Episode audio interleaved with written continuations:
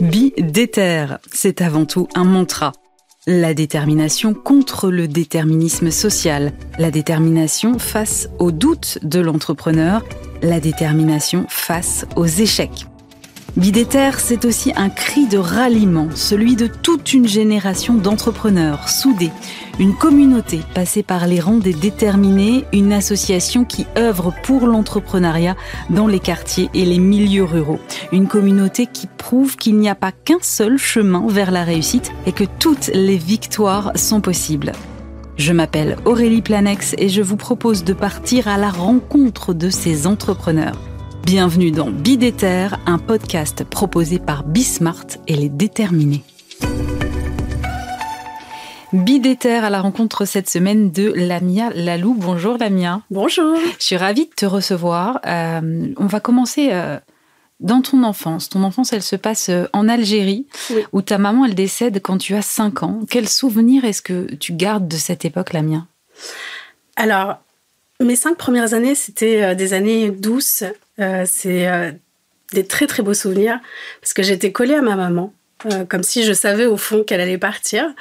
j'ai gardé en fait pas mal de conseils qu'elle m'a donnés. et quand je l'ai perdue, je comprenais pas forcément, même si j'avais déjà perdu des membres de ma famille, donc je comprenais ce que c'était la mort.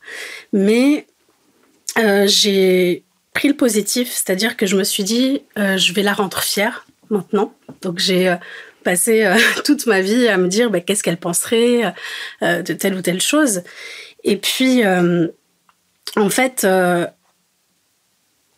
quand j'avais peut-être 6 ans, je jouais, si vous voulez, tous les amis de mon père qui venaient à la maison, je les invitais à mon bureau et je leur disais, quel est ton problème? Je vais te trouver la solution. Parce que je passais mon temps en fait à, observer un peu les gens et à me dire euh, bah, la vie est trop courte et il faut euh, que tout se passe bien en fait. Voilà. Donc tu es une chercheuse de solutions. Exact. tu es arrivée en France euh, à quel âge? À l'âge de 7 ans. Et comment ça se passe à ce moment-là? Alors à ce moment-là, euh, j'ai dû très très vite m'intégrer parce que j'ai fait, euh, en fait, si vous voulez, en Algérie, je parlais français dans ma famille, mais à l'école, on étudiait uniquement l'arabe. Donc je ne savais pas le lire, pas l'écrire. Donc euh, arrivé à Paris, dans un premier temps, j'ai dû faire le CP, CE1, CE2 en un an. Mmh. chose que j'ai pu faire, parce que quand on est petit, on s'adapte quand même assez rapidement. Et puis, Bon, j'ai découvert un, nouvel environnement et, euh, et c'était plutôt sympa. Euh, par contre, euh, le côté moins cool, c'était que mon papa, voilà, c'était remarié avec une femme qui n'est pas très sympa. Un peu le côté des contes de fées, mais le côté marâtre. Oui, le côté de la méchante belle-mère. Et elle te met à la porte à 14 ans, c'est celle-là? Exact, oui, exact. Comment à 14 ans t'arrives à t'en sortir? Parce que tu aurais pu mal tourné tout de suite, dire. Exact, oui. À 14 ans, quand elle me met dehors, en fait, euh, c'est un choc et à la fois un soulagement parce que euh, les 7 ans que j'ai passés avec elle étaient très difficiles. Euh, on était avec ma sœur, parfois on n'avait pas le droit de sortir de notre chambre, on mangeait pas forcément à notre faim, enfin c'était beaucoup de, choses qui étaient difficiles. J'en ai quand même fait une force parce que dans, dans ma chambre, je me suis dit, ben, qu'est-ce qui me reste à faire? Ben, Étudier pour m'en sortir. Et donc j'ai mis mon focus sur euh, le fait de devenir indépendante euh, le plus tôt possible. Et euh, quand elle m'a mise à la porte, mon papa n'était pas là. Il était bloqué en Algérie. Donc il y a eu un gros quiproquo. moi je pensais qu'il s'en fichait, lui il pensait que j'avais fugué. C'était un peu compliqué. Et cette belle-mère m'avait fait croire que ma famille maternelle nous avait complètement abandonnés. Et j'avais découvert des lettres que ma famille nous envoyait et dans ces lettres, il y avait un numéro de téléphone. À l'époque, il n'y avait pas les portables, pas les réseaux sociaux. Donc j'ai pu appeler en PCV euh, une de mes tantes euh, directement sur le numéro qu'elle avait laissé. Et de là, j'ai pu être euh, hébergée d'abord chez des amis, puis ensuite chez ma tante Farida qui habite à Paris pendant un an. Et euh, quand euh, mon papa et moi, euh, on, a pu communiquer de nouveau, il, il, a bataillé en fait pour me remettre dans, dans l'école dans laquelle j'étais à Lyon. Et de là, j'étais dans un internat, mais je devais batailler tous les week-ends pour savoir où dormir. Et je remercie bah, toutes les personnes qui ont croisé ma route et qui m'ont m'ont aidé. Voilà. Donc c'était pas facile, mais c'était comme en fait une force parce que je me suis dit plutôt que de me dire, enfin, j'ai pas de chance, le sort s'acharne. Je me suis dit, je suis, je suis sur cette terre et je vais trouver la raison. et, cette raison, ça a été de me dire, ben, je vais aider les autres comme j'ai pu être aidée. Et, euh, et, je vais faire quelque chose de cette vie. Je vais pas laisser euh, des personnes négatives euh, me, me détourner de, de mon objectif. Et c'est cet objectif-là qui t'amène à ta première vie euh, professionnelle, parce exact. que tu te destines au RH et au coaching. Oui. Euh, c'est ça qui, qui, est ton moteur et qui te donne la force d'avancer, c'est les études et un objectif professionnel qui soit aligné avec, euh, avec les valeurs que tu décris là. Exact, exact. Ça a été ma force parce que en fait, j'ai focus depuis mes cinq ans sur ça, sur cette liberté financière, sur le fait de d'être à mon compte et de pouvoir aider les gens tout simplement.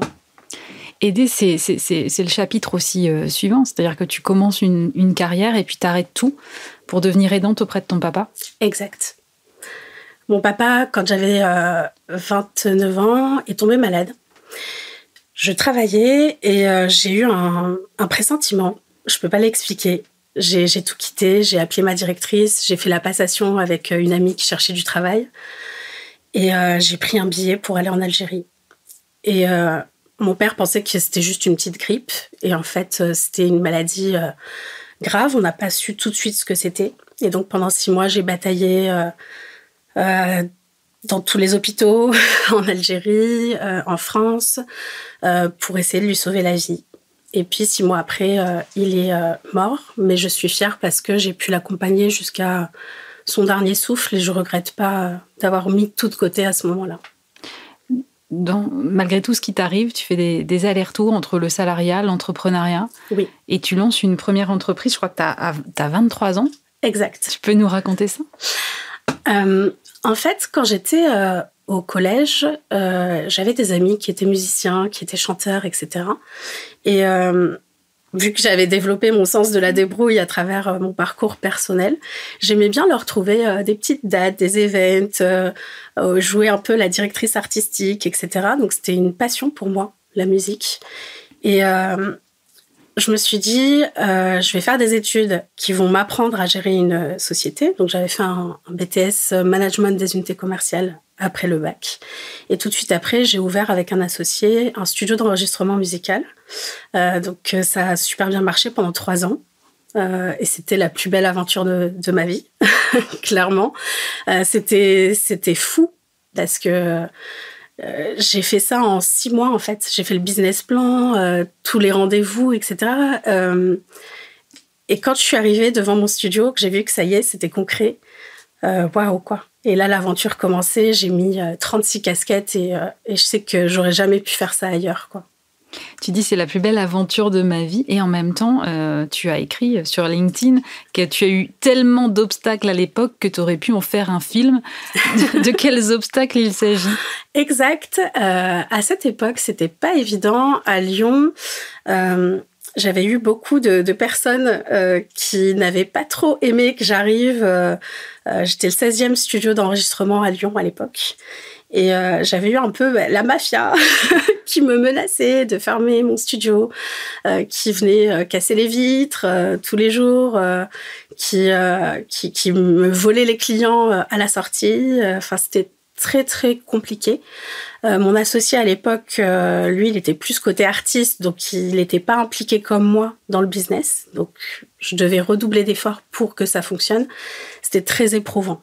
C'était très éprouvant, mais quand je dis cette phrase, c'est parce que je, je, suis de tempérament à garder toujours le positif. Donc, je me dis que ça, ça m'a aidé aussi à surmonter les obstacles, quoi, tout simplement. Parce que j'ai rien lâché. Et quand j'ai décidé de fermer, c'était plus le côté euh, raisonnable et de me dire que euh, là, ça devenait usant et qu'il fallait que je mette mon énergie euh, dans autre chose, tout simplement. C'est la fatigue, en fait, qui a eu raison de cette aventure-là? Oui, clairement. Qu'est-ce que tu n'as pas su faire à, ce moment-là? Tu n'as pas su trouver l'équilibre vie pro, vie perso? Tu t'es laissé dépasser par, par le projet? Exactement. Euh, je me suis complètement laissée dépasser. Je dormais deux heures par nuit. Je travaillais vraiment non-stop en fait. je, m'occupais absolument de tout dans, cette entreprise et, j'étais à un stade où j'avais même plus de, de, force quoi pour continuer. Mais aujourd'hui, c'est des leçons parce que euh, je me suis promis à moi-même, euh, dans mes nouvelles aventures entrepreneuriales, de, euh, bah, de me ménager et de comprendre que c'est un marathon, que c'est pas un sprint, quoi, tout simplement. L'association, ça, c'est déterminant aussi dans, dans la réussite. Est-ce que cet associé, c'était le bon finalement avec le recul ou... Clairement, je, je, vois moi dans mon parcours des personnes qui s'associent pour qui ça se passe très très bien. Euh, mais c'est toujours un risque. Il faut bien choisir ses associés pour que ça fonctionne. Euh, et il faut pas marcher à l'affect.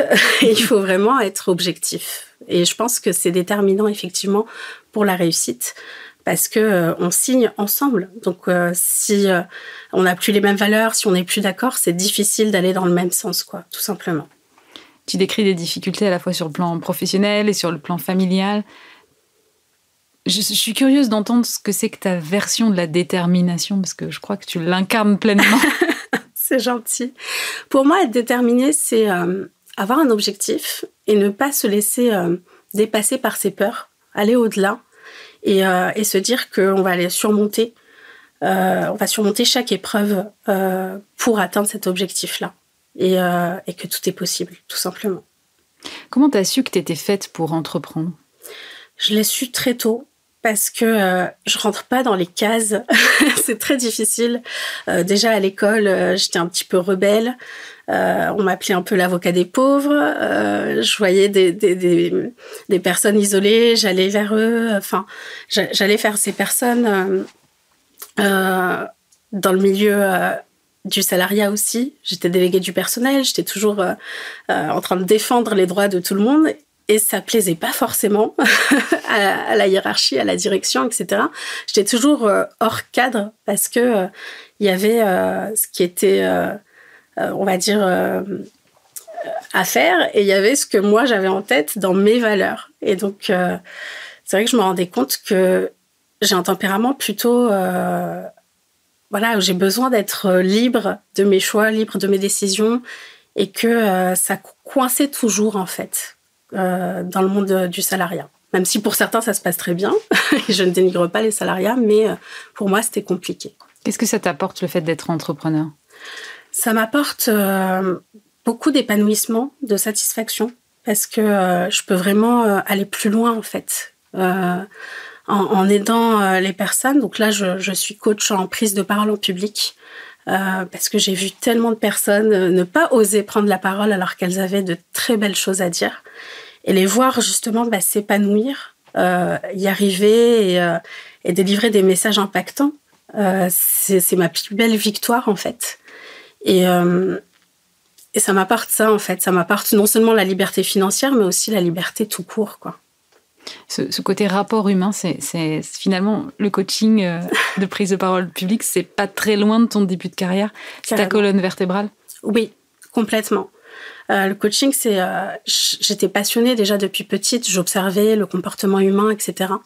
Euh, à partir de 2013, j'ai commencé à me former au développement personnel, aux neurosciences, et, et c'est ce qui m'anime en fait. Ça se fait naturellement chez moi, et c'est, je me dis, ce serait du gâchis de ne pas aller dans cette voie parce que c'est, c'est, je peux pas le décrire en fait. C'est, c'est puissant, tout simplement. Si tu avais un message à faire passer aux auditeurs qui nous écoutent, euh, lequel serait-il? Ce serait que tout est possible. Ne vous laissez pas euh, voilà, intimider par vos propres peurs. Entourez-vous euh, de bonnes personnes, gardez votre bonne folie, votre bonne énergie et, et foncez, soyez dans l'action. Merci beaucoup Lamia Lalou d'avoir été l'invité de Bidéter. Bidéter, un podcast à retrouver sur euh, toutes vos plateformes d'écoute et bien sûr sur bismart.fr. Si ça vous a plu, foncez vous abonner, likez, partagez. On se retrouve bien sûr euh, la semaine prochaine pour un nouvel épisode et d'ici là, vous aussi, soyez déter.